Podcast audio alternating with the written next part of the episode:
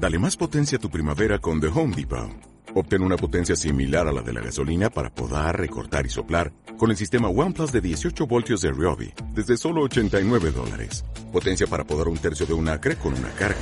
Potencia para recortar el césped que dura hasta dos horas. Y fuerza de soplado de 110 millas por hora. Todo con una batería intercambiable.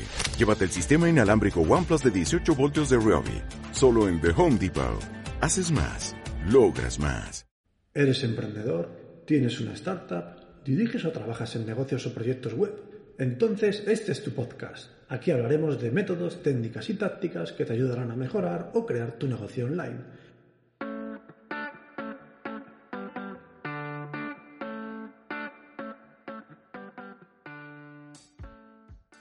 Buenos días, bienvenidos a un nuevo episodio del podcast. Hoy vamos a hablar del DAFO y el CAME.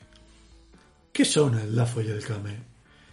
Mirad, muchas veces me encuentro con gente que quiere emprender, que a lo mejor está trabajando por cuenta ajena, o que se ha quedado en alguna situación particular, en paro, o que simplemente ha tenido un niño y se está planteando el convertirse en un autónomo o en un freelance y empezar a trabajar para otros, pero desde casa, de forma remota, con sus horarios y con sus condiciones. Hay clientes que ya vienen con una, digamos, definición muy clara de qué es lo que quiere hacer por ejemplo, eh, si ellos normalmente se han dedicado a desarrollar aplicaciones para iPad, para iPhone, para Android, pues normalmente eligen seguir la misma línea, encontrar sus propios clientes y empezar a trabajar. Hay otros, sin embargo, que no lo tienen claro, eh, se dedicaban a algo que no les gustaba, que no les llenaba, o de lo que realmente no se consideraban expertos y no tienen mucha idea de qué pueden hacer, hacia dónde pueden orientarse y, en definitiva, bajo qué idea montar un negocio. ¿Qué podemos hacer en este caso? ¿Cuáles son los primeros movimientos que debemos hacer para orientar nuestra vida profesional a partir de ahora? Bien, hay diferentes tipos de herramientas y metodologías que nos pueden permitir crear los primeros esbozos del negocio y sobre todo nos pueden permitir ver de primeras posibles problemas que podamos encontrar en el camino. Además nos ayudarán a definir estrategia, que es algo que va a marcar el resto del proyecto. Cuando estamos hablando de una estructura corporativa con varios trabajadores, yo uso el Lean Canvas. Ya sabéis que en este podcast tenéis un ciclo sobre cómo montar una idea de negocios de cero y ahí usábamos Lean Canvas. Os dejaré una nota en el programa para que podáis acceder al ciclo por si acaso no lo habéis visto. Sin embargo, ahora estamos hablando de un caso distinto. Estamos hablando de personas individuales que están todavía en esa fase de definición del negocio. Y entonces, quizás no es mejor empezar por el Link Canvas. Y yo os recomendaría empezar por otro lugar, que es el DAFO y el CAME. Antes de explicar de forma pormenorizada qué es el DAFO y qué es el CAME, quisiera hacer una aclaración.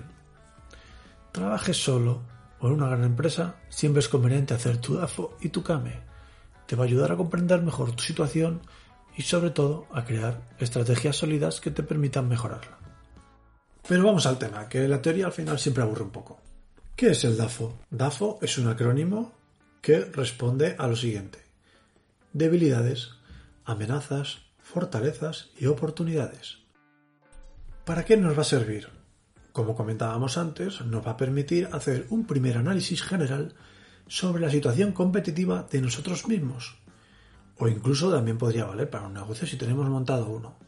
Pero ahora vamos a centrarnos en las personas individuales. Para saber a dónde queremos llegar es importante saber primero dónde estás ahora. Por ello, vamos a rellenar una hoja que tiene cuatro sectores. Esos sectores responden a las definiciones del LAFO.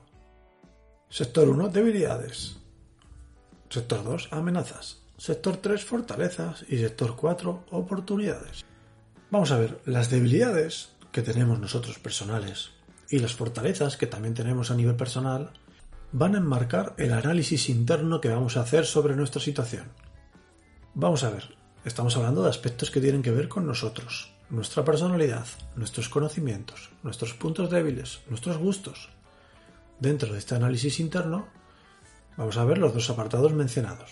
Por una parte, fortalezas, serían aquellas cosas que tenemos a nuestro favor en el negocio, es decir, cualquier ventaja competitiva.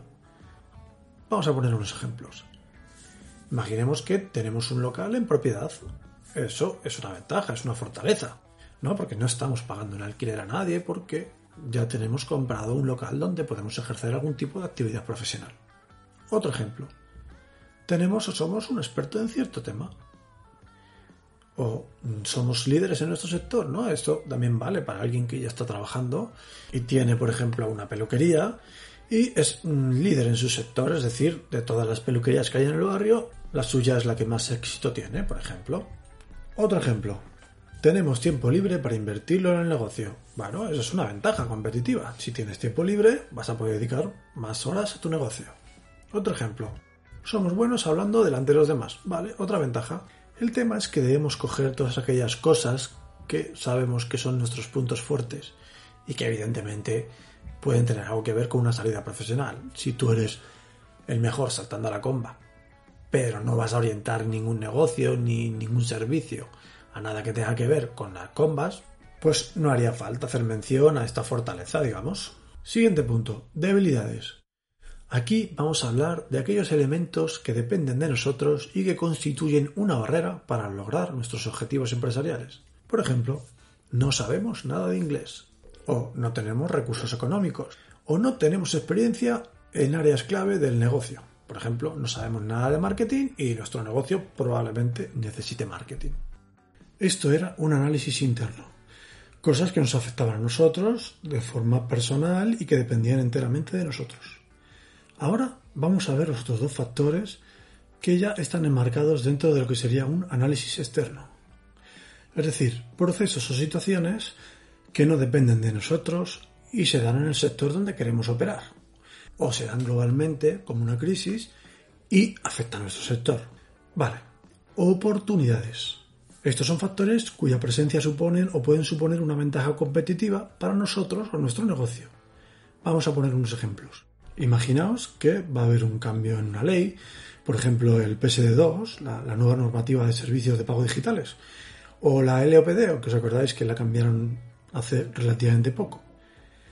El caso es que si tú entiendes mucho de esta ley que van a cambiar, o la misma te beneficia, eso puede ser una oportunidad para ti, para tu negocio, e incluso una nueva vía para recibir ingresos. Para otros podría ser una amenaza, pero para ti podría ser una oportunidad. Vamos a por otro ejemplo. Imaginemos que hay un cambio de tendencia en el mercado. Por ejemplo, eh, hace relativamente poco salió un iPhone con tres cámaras y ahora están saliendo eh, distintos móviles, distintos smartphones con cuatro y creo que hasta cinco cámaras. Evidentemente hay un cambio de tendencia en el mercado porque las empresas que se dedican a fabricar componentes que hacen posible la existencia de estas cámaras van a ver su demanda multiplicada. Si tú estás ahí, si tú vendes a lo mejor las lentes de las cámaras o un microchip que llevan por detrás o lo que sea, esto se convierte en una oportunidad para ti porque tus ingresos se podrían multiplicar. Imaginemos que hay un cambio en la coyuntura económica, por ejemplo, en tu pueblo, o en tu barrio ha tocado la lotería de Navidad. Eso es una oportunidad para ti. De repente, todos tus potenciales clientes tienen mayor margen económico, tienen más posibilidades de adquirir tus productos y por tanto puede ser algo positivo para ti y que no ha dependido en ningún momento de ti. Ha sido algo ajeno a tu persona. O de repente la Unión Europea decide dar ayudas para determinadas empresas, determinadas situaciones, determinados tipos de perfiles profesionales y tú entras en ello. De nuevo, se convierte en una oportunidad en la que tú no has hecho nada. Simplemente ha aparecido y quizás puedas aprovecharte de ella. Ahora vamos a pasar a hablar de las amenazas. Dentro de este análisis externo, recordad, teníamos dos factores, oportunidades y amenazas. Amenazas son factores cuya presencia suponen o pueden suponer una amenaza para nuestro negocio y no dependen de nosotros. Por ejemplo, cambio en la coyuntura económica, una posible crisis. O, tirando el mismo ejemplo que utilizábamos en oportunidades, cambio en una ley. Imaginemos que ese cambio nos perjudica. Puede pasar. Imaginad que se prohíbe un material que usamos en nuestra producción debido a que lo consideran tóxico. También puede haber otras amenazas, como que, por ejemplo, la competencia ahora es más eficiente o que nuestros clientes están emigrando. Una amenaza muy típica con la que me encuentro o se encuentran mis clientes es que muchas veces solo tienen un proveedor. El producto que venden depende de un tercero y por lo tanto si ese proveedor cierra, decide cambiar precios o simplemente decide no trabajar con nosotros porque no puede o porque no quiere, Eso es una amenaza real y crítica. Como veis, ya hemos hablado de los cuatro aspectos fundamentales. Fortalezas, debilidades, oportunidades y amenazas. Teníamos en el análisis interno, es decir, en algo que dependía exclusivamente de nosotros, las fortalezas y las debilidades. Y luego, en el análisis externo, es decir, cosas que no dependen de nosotros, oportunidades y amenazas. A la hora de completar estos recuadros, es importante ser exhaustivo. No poner cualquier cosa, sino pensarlo bien, meditarlo bien, porque lo que pongamos aquí va a dictaminar qué estrategias vamos a poder seguir a partir de ahora.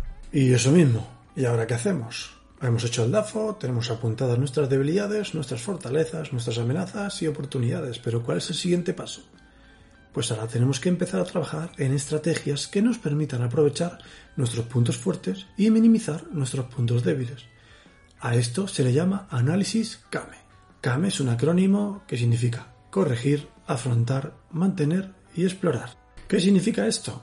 Pues que debemos corregir las debilidades, afrontar las amenazas, mantener las fortalezas y explotar las oportunidades. El CAME nos va a guiar por una serie de estrategias que nos permitan realizar estas acciones. Estas estrategias están englobadas en varios tipos y vamos a ir viendo una a una las más típicas estrategias ofensivas, es decir, una estrategia que se obtiene al relacionar la fortaleza y la oportunidad.